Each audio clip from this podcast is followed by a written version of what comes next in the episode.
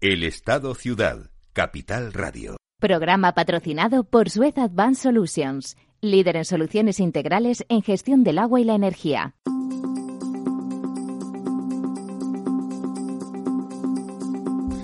Hola, buenos días, como cada miércoles, aquí en el Estado Ciudad. Hoy arranco yo, Lorenzo Dávila, el programa, porque nuestro director Ramiro Orín se incorporará unos minutitos más tarde. Está a punto de llegar y seguirá él con la dirección del programa.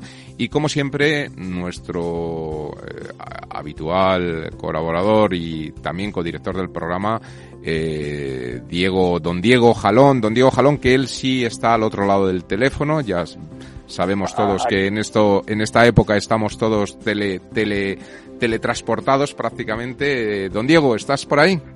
Estoy por aquí, Lorenzo, buenos días. Aquí viendo por la ventana, pues eh, yo estoy viendo un cielo de esos que te gustan a ti, a pesar de que ha estado toda la, toda la semana lloviendo, eh, hoy parece que, que, sale el sol. Los cielos velazqueños de Madrid, ¿no? Esos cielos altos y azules. Y además tú por donde vives probablemente hasta con vistas a la sierra y con lo cual ya tienes el fondo de, de Velázquez, solo te falta Carlos IV ahí para... bueno, Felipe, Felipe IV, no Carlos IV, Felipe IV. Efectivamente, pues sí, eh, con un, cielo bonito y como te decía que ha estado lloviendo toda la semana, eh, pues si quieres puede empezar con, con una buena noticia o por lo menos a mí me, me parece que la situación es optimista, por lo menos en cuanto a lo que se refiere al agua que tenemos embalsada en nuestros pantanos. Nuestros famosos embalses, pero solamente te dejo que nos des el repaso si luego me dices qué ocurre con el pantano de San Juan, que ya sabes que yo le tengo un especial, un pues, especial pues cariño. Ahora, te lo busco. bueno, pues mira, por, por, por empezar por lo general, eh, la cantidad de agua embalsada está ahora mismo en el 64,46%, esto representa una, una subida del 1,76% ah, respecto a la semana en anterior. Una semana eso está muy bien. Sí, son casi mil hectómetros cúbicos más.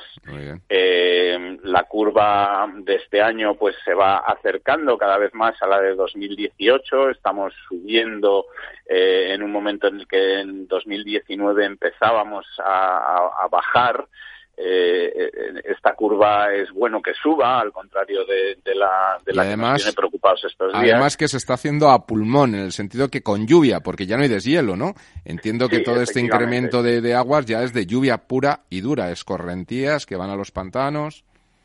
Efectivamente, y está lloviendo, como te decía, prácticamente en toda España. Está lloviendo más o menos bien, es decir, que no tenemos, eh, salvo casos muy puntuales, como ocurrió hace unos días en Castellón o ha ocurrido en algún pueblo de Málaga, etcétera.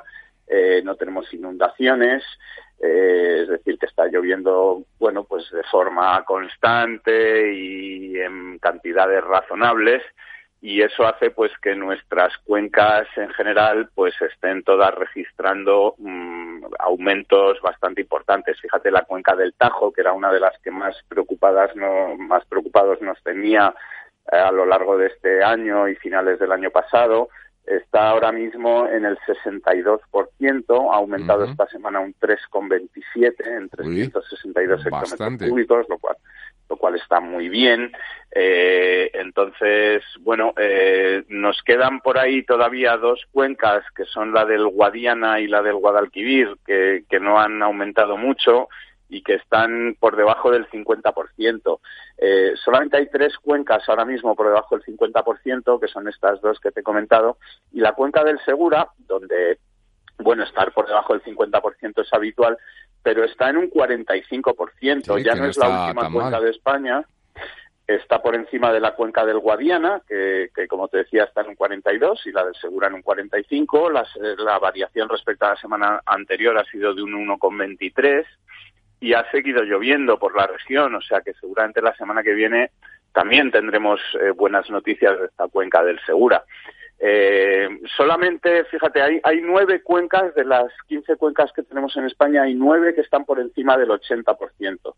Eh, las grandes, pues como te decía, el Tajo en el 62, el Guadiana en el 42, el Guadalquivir en el 48 y ya todas las demás, el Ebro en el 84, el Duero en el 84. Que es una de las grandes, grandes, ¿no? ¿Perdona? Que son cuencas muy grandes, el Ebro, Duero son cuencas grandes. Sí, Eh, por orden de tamaño son, como te he dicho, el Tajo es la mayor, Guadiana, Guadalquivir, Ebro, Duero, Miñosil y Júcar, ¿no? Todas mm. por encima de los 2.500 hectómetros cúbicos de capacidad. La mayor con diferencia es la del Tajo, que tiene 11.000 hectómetros cúbicos. Mm. Y, bueno, pues eh, como te decía... ¿Y ese eh, pantano de San Juan, que no me lo has mirado? Vamos a mirar el pantano de San Juan ahora mismo y te digo y te digo cómo, cómo está cómo está el pantano de San Juan. Eh, eh, eh, esto pertenece, el pantano de San Juan, a la comunidad, me imagino, de Comunidad de Madrid. es Comunidad de ah, Madrid. ¿Es Comunidad de Madrid? Sí, y es afluente, entiendo que del Alberche. O sea, el, pantano de San Juan. Comunidad de Madrid, el pantano de San Juan. Pues, mira, el pantano de San Juan está ahora mismo con 75 hectómetros cúbicos hombre, ya, ya se puede, ya se puede navegar manteniendo dos metros de eh, distancia. está prácticamente a la mitad y respecto a la semana pasada pues ha ganado 6 hectómetros cúbicos, ¿no? O sea que, que bien, eh, en, la, en la Comunidad de Madrid eh, la cantidad de agua embalsada ahora mismo es del 76% de la capacidad. O sea que, y respecto a la semana anterior ha aumentado muchísimo, ha aumentado un 4,62%. O sea que está lloviendo, ha llovido mucho, como te decía, toda la semana pasada, está lloviendo bien y este agua pues va, va llegando a nuestros, a nuestros pantanos, lo cual pues es una, una buena noticia dentro del panorama en el que estamos, eh, en el que es difícil encontrar casi ninguna buena noticia en ningún lado. Y, y a lo mejor quizá, fíjate, una de las cosas que comentábamos la semana pasada es el precio del petróleo y ahora si quieres nos explicas tú todo lo que está ocurriendo porque ha habido sucesos digamos sorprendentes casi eh, únicos históricos. sí sí y bueno casi más que históricos no de, de, Iker Jiménez no del programa este de, quinto milenio esto de que te paguen dinero por llevarte el petróleo pues eh, parece parece como algo un poco de ciencia ficción pero parece que ha ocurrido y, por eso te decía que, que una lástima que España, bueno, pues estemos en las circunstancias que estamos porque una bajada tan grande de los precios del petróleo eh, a lo que un producto al que España destina unos 35.000 millones de euros al año en condiciones normales, es el dinero que nos gastamos en comprar petróleo normalmente, eh, pues es una pena que no estemos pudiendo, digamos, aprovechar esta situación y además una pena también que no tengamos infraestructuras para almacenar, lo cual nos permitiría comprar petróleo en estos precios para gastarlo luego cuando, cuando nos hiciera falta, ¿no? Así es, así es. Bueno, yo sí que te lo cuento un poquito. Es que el precio del petróleo, eh, bueno, eh, habría dos precios de petróleo. Habría por una parte el precio, bueno, hay muchos, pero quiero decir, eh, conceptualmente está el precio spot, y está el precio a futuros. Entonces, en el precio spot, aparte del coste de la materia prima, como es lógico normal, aparecen otra serie de costes. Y uno muy importante este, de estos costes que, que, incrementan, que suman para el precio final del barril eh, que se compre. Otra cosa son el West Texas, que es el que entra en precios negativos, y el Brent, que son barriles de referencia, ¿no? Pero en realidad son todos los barriles que se compren donde se compren. Y el coste de almacenamiento, lógicamente, cuando los niveles de almacenamiento, los, los eh, lugares para almacenar están colapsados, no se puede seguir almacenando. Y si no puedes almacenar, eh, tú no puedes parar la producción de petróleo, porque si la paras incurres en costes mucho más altos al, al, reanudar la producción. Por lo tanto, el productor le sale más barato pagar por alguien que se lleve el petróleo y, que lo almacene donde quiera que, eh, que parar la producción y volverla a reanudar. Ya ha entrado aquí nuestro eh, director y además como estamos en esta época no, no tan laboral, pues se ha venido muy vestido de sport, muy muy muy confortable, digamos, venido, incorporado. He venido comfortable. No que vienes en sandal, Ramiro. No, hombre, perdona, o sea, hay un respeto, un respeto que el coronavirus no tiene afectaciones tan graves. Pero digamos que ha venido casual casual, ¿no? O sea, un poquito más que casual. Lo que ocurre que atravesar Madrid vacío, como me han desviado tres veces, ¿eh? tres veces, pues al final he llegado más tarde el día que era más fácil llegar más pronto. Bueno, estaba comentando... Ustedes disculpen, señores Estaba comentando, Ramiro, Sí, te veía el, por el tema del petróleo, que claro, el coste de almacenamiento llega a un punto en el que el productor prefiere pagar, ¿no? Pero ha llegado a menos 37 A menos 37. Grados, Esto ha ocurrido grados. sobre todo en la parte de West Dólares. Texas. Yo creo que el año, eh, la semana pasada que estuvimos hablando de ello, eh, ya os comenté que aunque se llegara a un acuerdo, el precio del petróleo seguiría bajando, porque había un problema que era el problema del De almacenamiento. excedente, claro. Estaban ya a tres cuartos, pues obviamente siguen produciendo, no hay demanda. Eh, pensar que, la- que la- que la- el almacenamiento, tú decías antes, que lástima que no tengamos.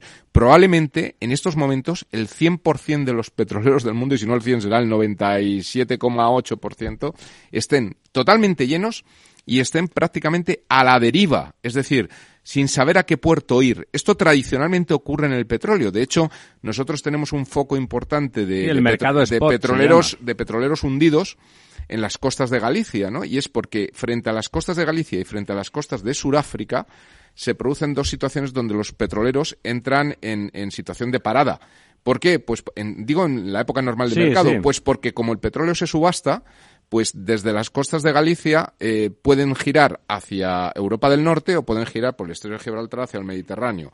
Y en Sudáfrica ocurre lo mismo, o van hacia Oceanía Asia o van hacia Europa América. Este o Por lo tanto, muchos barcos ahí están a la deriva y obviamente un golpe de, de mar en un barco sin motor a la deriva es más fácil que lo hunda que un barco con, con, con motor, ¿no? Entonces, por ahorrar, los dejan un poco a la deriva y cuando viene un temporal o algo es cuando se hunden los petroleros. Es decir, que probablemente si ahora cogiéramos un dron o fuéramos en un avión, una avioneta y volamos por esa área que está a unos 300 kilómetros más o menos fuera de las áreas eh, eh, de, de- de control económico de, de España, pues probablemente nos En encontremos aguas ahí con- internacionales. con 70, 80 Sí, petroleros casi varados, ¿no? Enfrente de Rotterdam se da otra otra de las situaciones al Claro, estilo, por los puertos el- porque se están, se están vendiendo. es o el, es gran, que- el gran mercado spot que está todo lleno. Claro, en este momento no es por la subasta, en este momento es porque no saben dónde almacenar y probablemente estén todos los barcos llenos, todos los depósitos llenos y, y bueno, pues es previsible que el petróleo durante unos pocos días puede incluso seguir bajando hasta que paren la producción. En el momento en que se, es decir, en el momento en que el coste de almacenamiento ya sea tan alto, Sí, el la- acumulado, las dos curvas se crucen. Claro, que cueste menos parar la producción, pararán la producción y en ese momento pues es cuando el petróleo volverá a recuperar cierto cierto valor. Eso que ¿no? Pero- decíamos, hay pozos incluso que puede ser difícil recuperarla, ¿no? Porque Sí. arrancarla son cuestiones de presión. De todas formas, eh, eh, Diego, que decía que no lo estamos aprovechando, yo una de las noticias que me parecen positivas y que no sé si la tendrás registrada en ese noticiario que, que siempre nos, nos recoges todos los, los miércoles y que sí que la está aprovechando el petróleo en cada uno a ver cada uno en- con su granito de arena digamos en su proporción.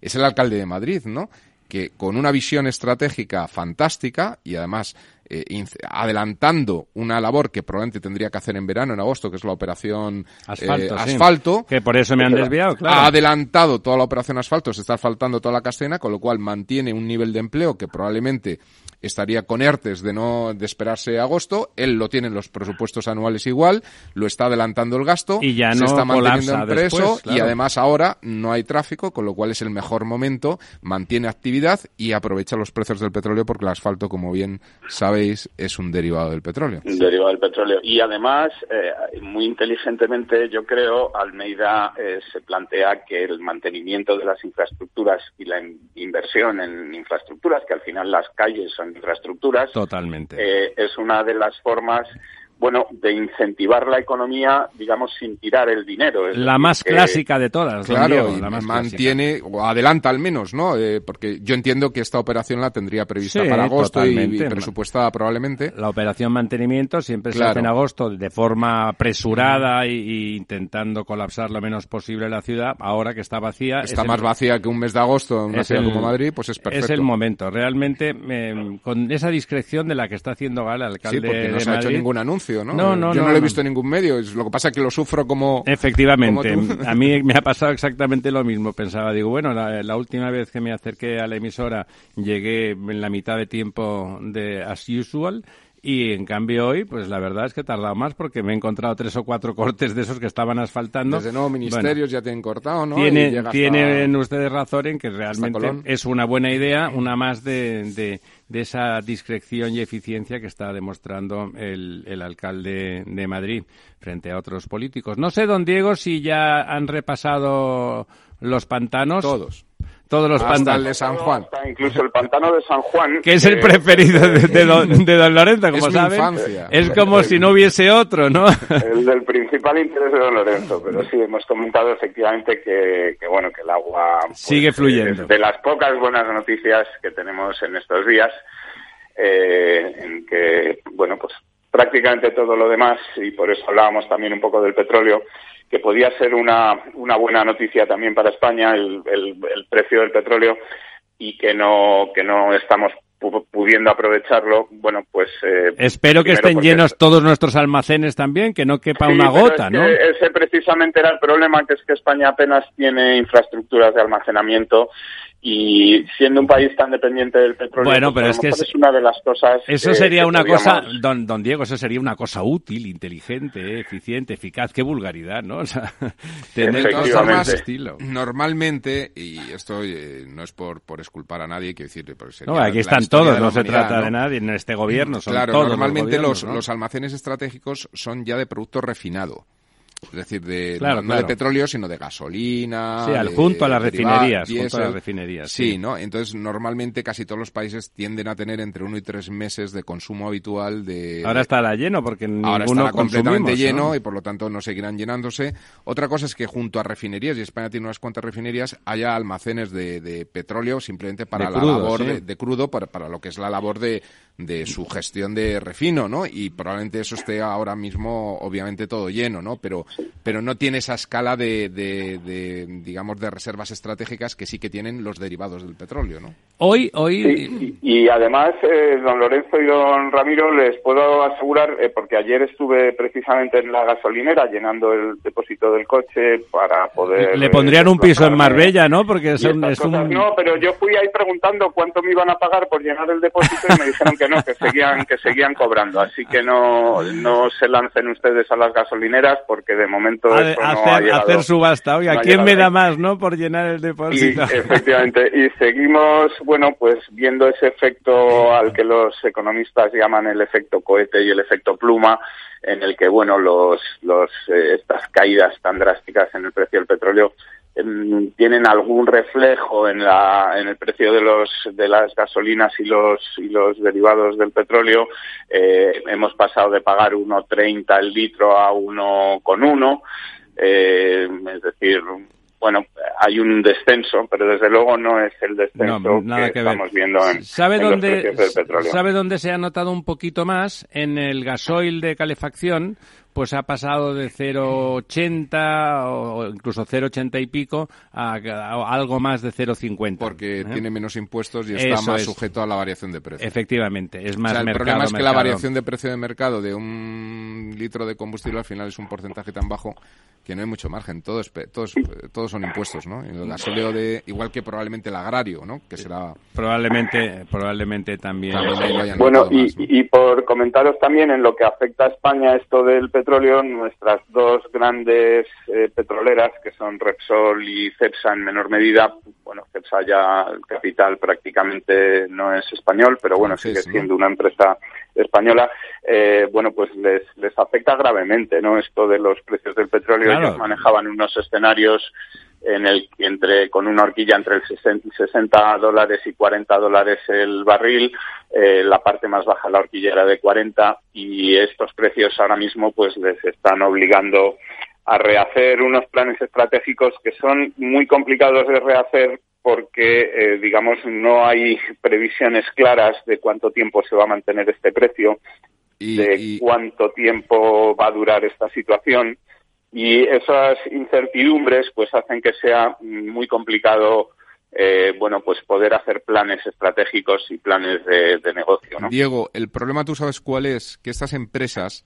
como es lógico y normal, y como era prudente y como probablemente eh, eh, harían muy eficientemente, sí que tenían planes estratégicos, quiero decir, antes de este shock externo. por supuesto. Y esos planes estratégicos supone que ellos van comprando, yo antes te decía que había dos mercados, el spot y el futuro. Van comprando, tomando posiciones a futuro para ajustar precios, de forma que probablemente ellos hace, no, no, iba a decir hace tres meses, sino probablemente hasta hace cuatro años, compraron petróleo a precios, pues a lo mejor de 40, 50, 60, cuando lo vieran bien, 37 o sea, perdiendo mucho dinero con respecto a la Con respecto a ahora, pueden hacer varias cosas, porque además esto lo permiten los futuros sobre Bren o sobre West Texas, y es que o compran el petróleo que le toca comprar eh, a 37 dólares y lo compraron a 37 en su día, o a 60 dólares. Esto se produce siempre a todos los trimestres vencidos, los que son contratados de hace más de dos años y medio, sino todos los meses. O si no, porque sería absurdo comprarlo a 37 si lo puedes comprar el Bren a 16, comprarlo a 16 y materializar la pérdida de 37. Es decir, que estas, que estas empresas, ahora, aunque dices no hay demanda, no compro, no incurro en gastos, hago un ERTE del personal que ya no necesito, etcétera, me quedo como estaba, digamos. Pues no. Entran en una cadena consecutiva de meses con pérdidas de todas las posiciones que habían tomado en el pasado. Con lo cual, ese es el problema, porque la, manera de minimizar la pérdida es comprando spot. Es decir, si yo compré, imagínate, hace tres años a 60 X barriles, mil barriles, por poner un número redondo. Si yo ahora lo puedo comprar a 10, por poner otro número redondo, si yo quiero minimizar el coste de los 60, que es una pérdida de 50 respecto a la actualidad, yo compro mil en spot y es como tener 2.000 que almaceno comprados a 60 más, más, más 60 más 10, 70 a 35 los 2.000. Lo cual minimiza la pérdida a futuro. Tiene que encajarte la suma y la división. No, ¿eh? lo que tiene es que tener la capacidad de almacenamiento. Como no hay porque está colapsada y nadie pues no puede me permite almacenar, no puedo y no tengo más remedio que materializar la pérdida. No ejecutar la compra del, del futuro e ir simplemente a pérdida. Lo un derivado normal.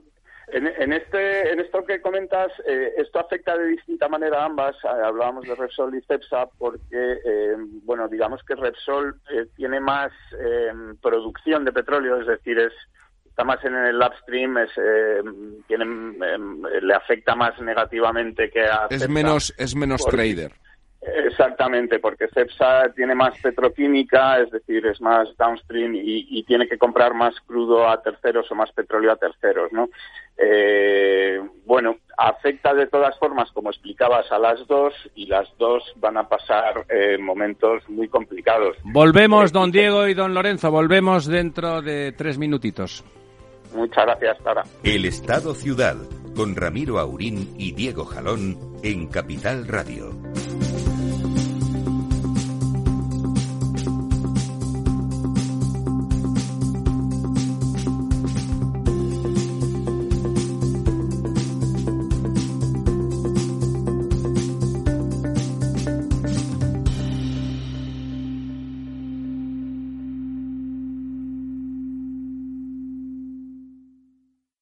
Estado Ciudad, con Ramiro Aurín y Diego Jalón en Capital Radio.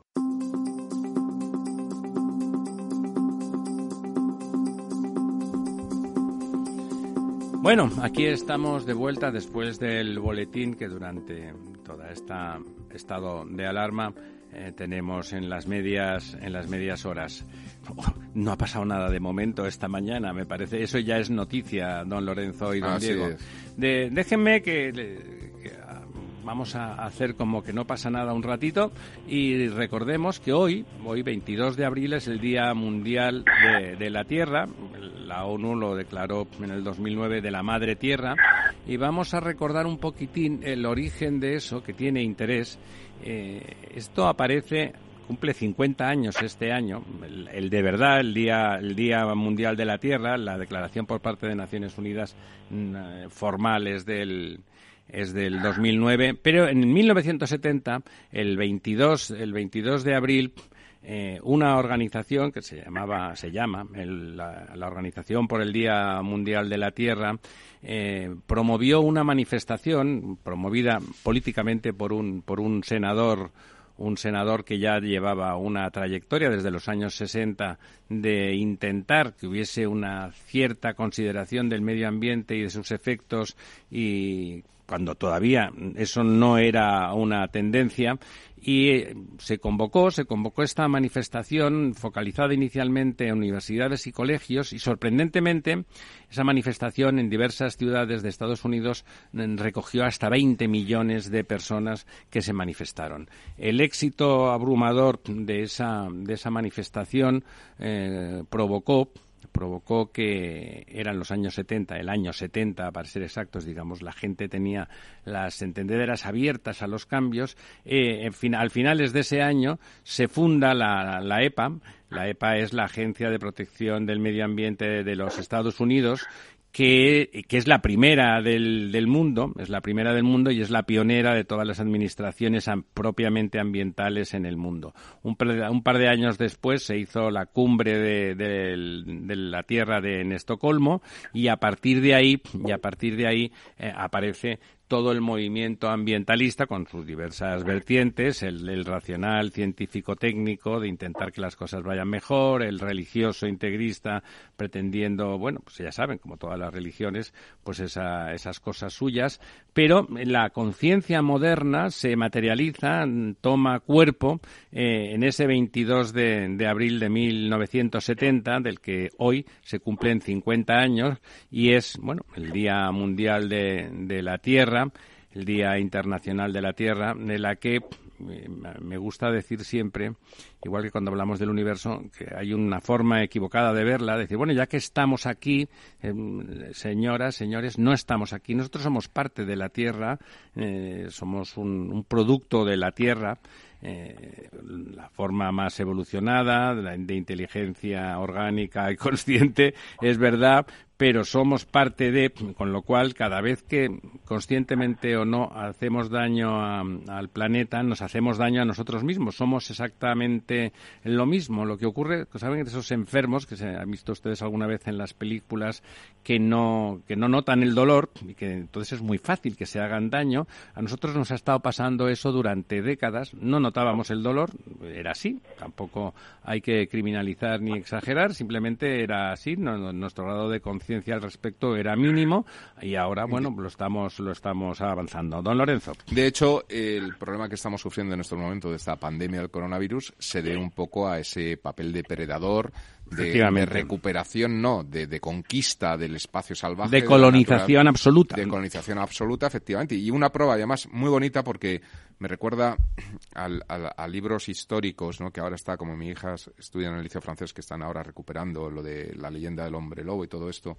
Eh, eh, eh, que claro, como hemos dejado de, de ser tan depredadores, la naturaleza empieza a recuperar su espacio. Y de repente, el lobo, que estaba extinguido en Francia, ha aparecido en el norte de Francia. Es decir, porque estaba escondido, pobre. Porque estaba ahí metido no sé dónde, ¿no? Pero el caso es que ya se empiezan a avistar lobos, y lo digo por, la, por el recuerdo del, del, niño lobo, del niño salvaje en la Revolución Francesa, que le cuidan los lobos, etcétera, un poco como lo de Rómulo y Remo en la, en la antigua Roma, ¿no? Pues, pues, pues bueno, pues ahí está, es una realidad, es decir, eh, fotografías que se han visto, yo he visto en algún medio, no, no los he visto realmente, de jabalís atravesando Madrid ciudad. ¿eh? En el Ágora hemos, publicado muchos, muchos, muchos avistamientos de jabalís, por supuesto, porque es un animal muy, muy abundante en España. el, Monte El Pardo lo tenemos aquí al lado, que está lleno de jabalís, y como además eh, parece ser que hay una sobrepoblación de jabalís en la Comunidad de Madrid, que... sí, en toda España la hay, ¿eh? En Barcelona apareció uno en uno de los lugares más chics habitualmente, en Tuset con Diagonal,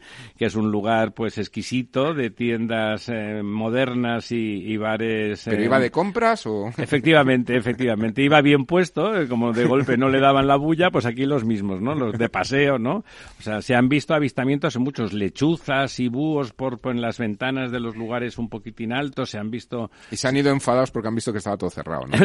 Efectivamente, pobres, ni un bar abierto buscando una terraza y ni, y ni un bar abierto. Bueno, eso está siendo así, en parte parte del tema de los virus, de, que están en, una fase emergente, tiene que ver con ese contacto excesivo con animales eh, que antes eran salvajes y estaban, estaban en su mundo estaban en su mundo y estaba ahí más aislado y bueno y que ese ese contacto ese roce mucho mayor lo provoca.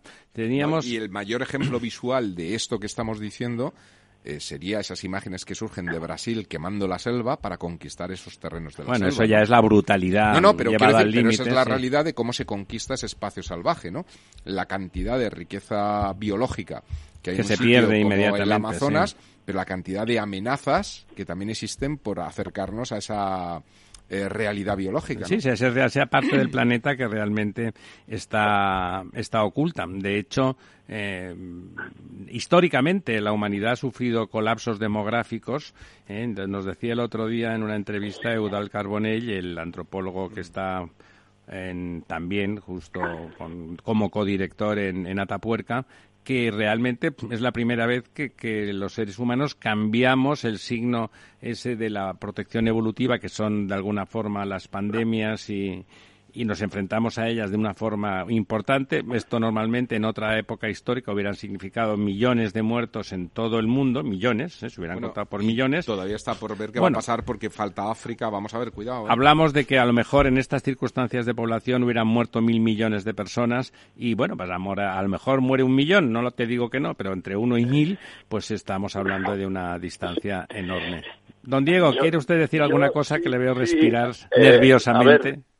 Eh, no, eh, lo que me parece es que eh, la visión esta de que el coronavirus va a mejorar la, la, bueno, el medio ambiente, a lo mejor es una visión un poco cortoplacista. Es verdad que ahora estamos viendo, como decís, pues que hay cielos limpios, poca contaminación, que el, los canales de Venecia están transparentes, nadan los cisnes, los delfines se acercan a los puertos o pasean por las o, se les ve cerca de las playas, los jabalíes, etcétera, todo esto es muy bonito, pero eh, bueno, mm, Mira, yo lo ejemplificaría con, con, los canales de Venecia y con otras cosas que os comento luego. Los canales de Venecia están transparentes porque la, porquería está posada. Está en el fondo, sí, está en el eh, fondo. No, no, ha desaparecido y nadie se la ha llegado. Eh, y luego hay un, un, problema muy grave, que es que estábamos comentando antes los precios del petróleo.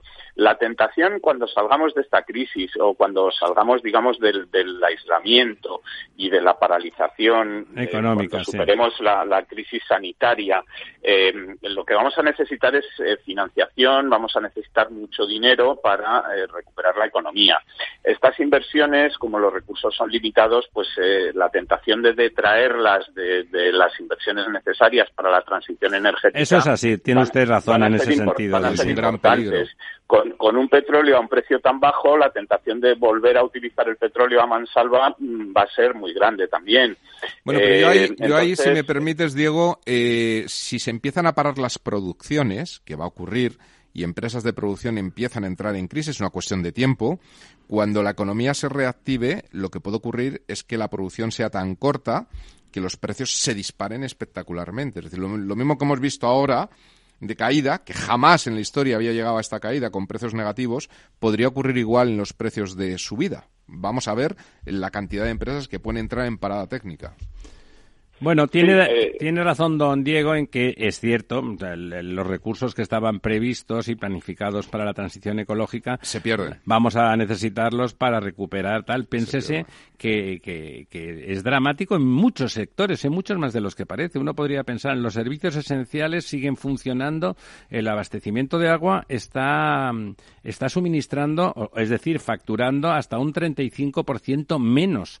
Piénsese que ese tipo de empresas tienen estructuras muy rígidas y muy fijas, ¿no? Pues que son redes, o sea, más allá del consumo real que hay, la, el mantenimiento, la red, la gestión es prácticamente la misma.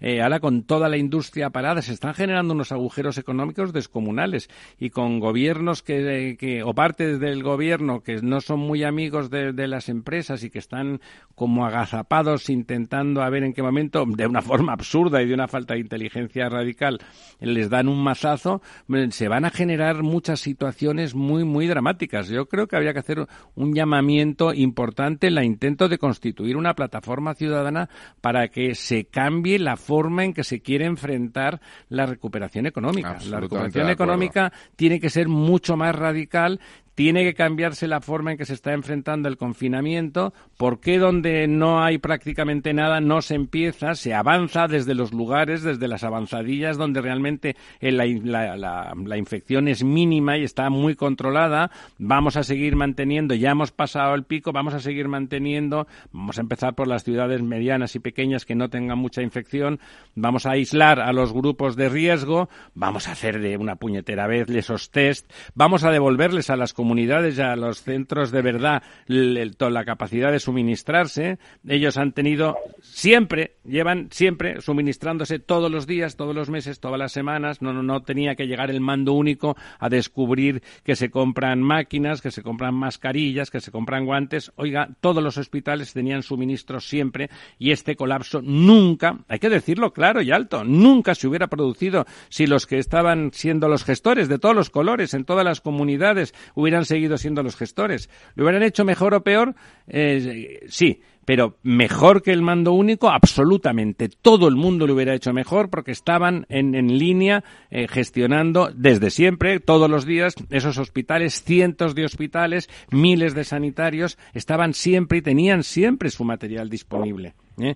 Eh, hay que hay que ir a un modelo donde se confine lo que haya que confinar y vamos a abrir sin tomar riesgos, pero haciendo lo que hay que hacer para no tomar riesgos. Pero es que es un, un error básico, es decir, cuando tú reactivas eh, las competencias del Ministerio de Sanidad, tratando de reagrupar, que desde un punto de vista, digamos, teórico, podría tener un sentido. Pero lo primero que tienes que ver es con qué tropas cuento. No, y coordinar. Oye, hay que dejarse en la coordinación. la gente está trabajando. Si el problema es que el Ministerio de Sanidad era un cascarón vacío, no había nadie. Y la gente que tenía experiencia, que la hubo, desapareció hace 15 años. Claro, entonces al final dices, yo no puedo mm, tomar una medida de, de, recentralización para la gestión eficiente si no tengo nadie con quien gestionar. Ah. O incorpora a la gente a las comunidades. Es todo un discurso, un discurso vacío que se queda en el titular y después, ¿ahora qué hacemos? Lo mismo con los ERTES un número muy sencillo, que era decir 200.000 mm, ERTES, que son 400.000, ¿eh? pero un número sencillo que era 200.000 ERTES, no muy rápido, dos meses, 40 días útiles, a 5.000 ERTES al día.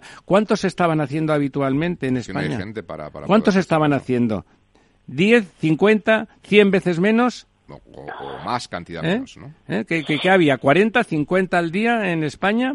Que ¿Cómo se hace eso? ¿Cómo se enfrenta? Pues es evidente que hay un problema de producción. Cualquiera que, que se ocupe de producir y de gestionar y de tomar decisiones de verdad a diario, eso lo ve en el minuto uno. En el minuto uno. No, no, es decir, eso ya no diga que nos olvidemos, pero sí que hay que decir, bueno, vamos a, pasar página, pero a partir de mañana, desde la, desde la sociedad civil, hemos de reclamar que, el, que cómo se enfrenta lo que queda sea diferente, sea diferente, si no el país se va a hundir, don, don Diego.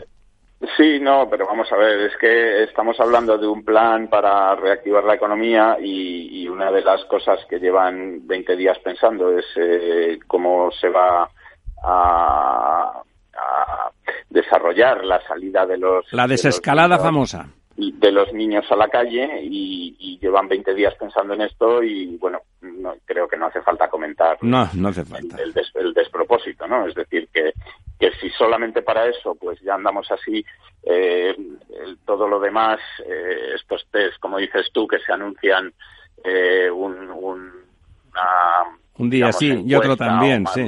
macroencuesta de prevalencia de 60.000 test que llevan 15 días eh, anunciándola y que todavía no se sabe cómo se va a hacer y que resulta que ahora el mayor problema, por lo visto, es que se iba a hacer con militares de uniforme y entonces hay que ponerlos de paisano porque hay gente... Para que no se ofenda a nadie, para que no se ofenda a nadie. en fin, son cosas eh, que a uno le hacen pensar si, si son realmente tan torpes o si realmente lo que ocurre es que hay parte del gobierno que lo que quiere es que, esto vaya precisamente a la quiebra. Cuanto peor, mejor. Efectivamente, una parte del gobierno poco eh, leal, digamos. busca el caos. Si, conseguimos que las empresas eh, que se dedican a los suministros básicos, como es el agua, ¿Quiebren? la energía, todo eso quiebren, pues las nacionalizamos y así conseguimos nuestro objetivo y entonces pues volveremos a un modelo bolivariano que es lo que hace maravillosa la vida para todas las personas como bien sabe cualquiera que haya estado en Venezuela o en Cuba no es eh, bueno eh, una especie de, cuanto peor mejor como decías tú Ramiro eh, en el que estamos ahora mismo sumidos y en el que parece que, bueno todo brilla por su ausencia y aquí lo que hay es una incapacidad de gestión o una mala intención tremenda y, que así mal vamos a salir. Pero claro, eh, eh, empieza a ser como evidente, ¿no? O sea, cada vez tiene más poder el, el, paquete del señor Iglesias y en cambio, o sea, el, PSOE, que es un partido con el que se puede discrepar de las cosas, pero es un partido que ha tenido voluntad de gobierno y de gobernanza, que en su momento fue el adalid de, para, para europeizar y modernizar el país,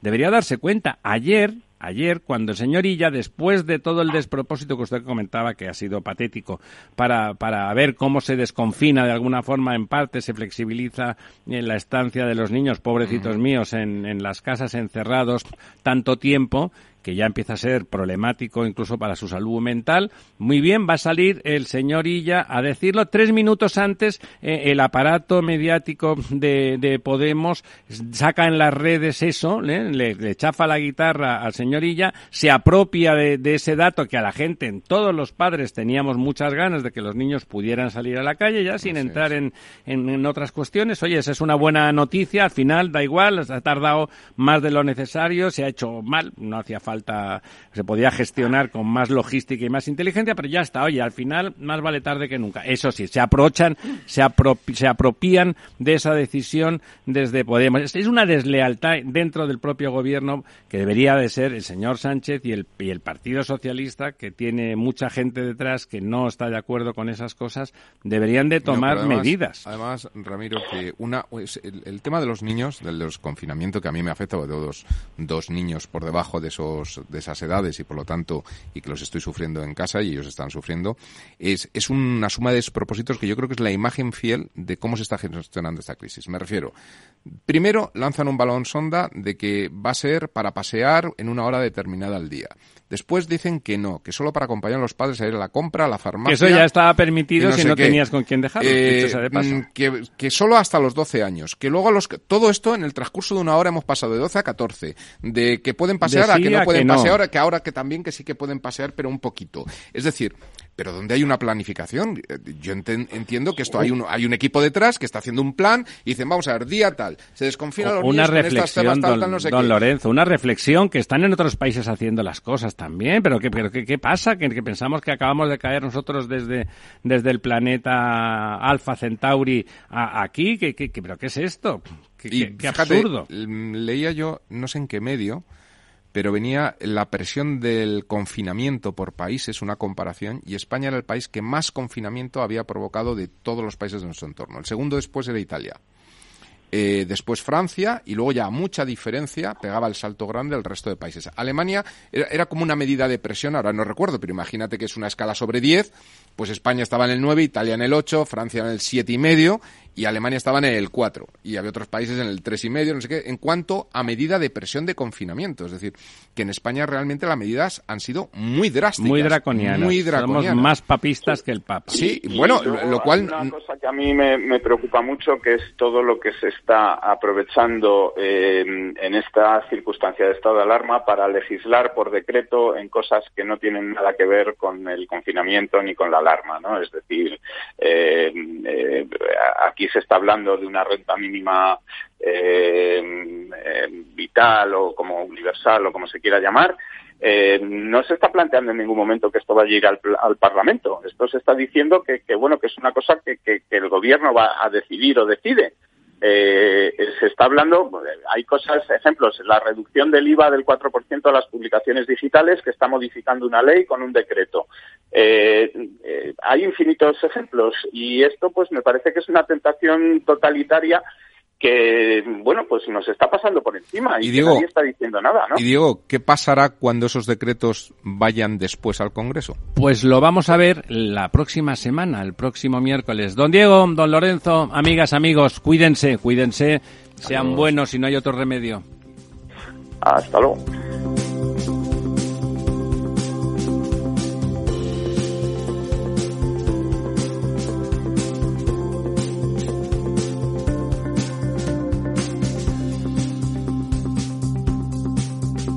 El Estado Ciudad con Ramiro Aurín y Diego Jalón en Capital Radio.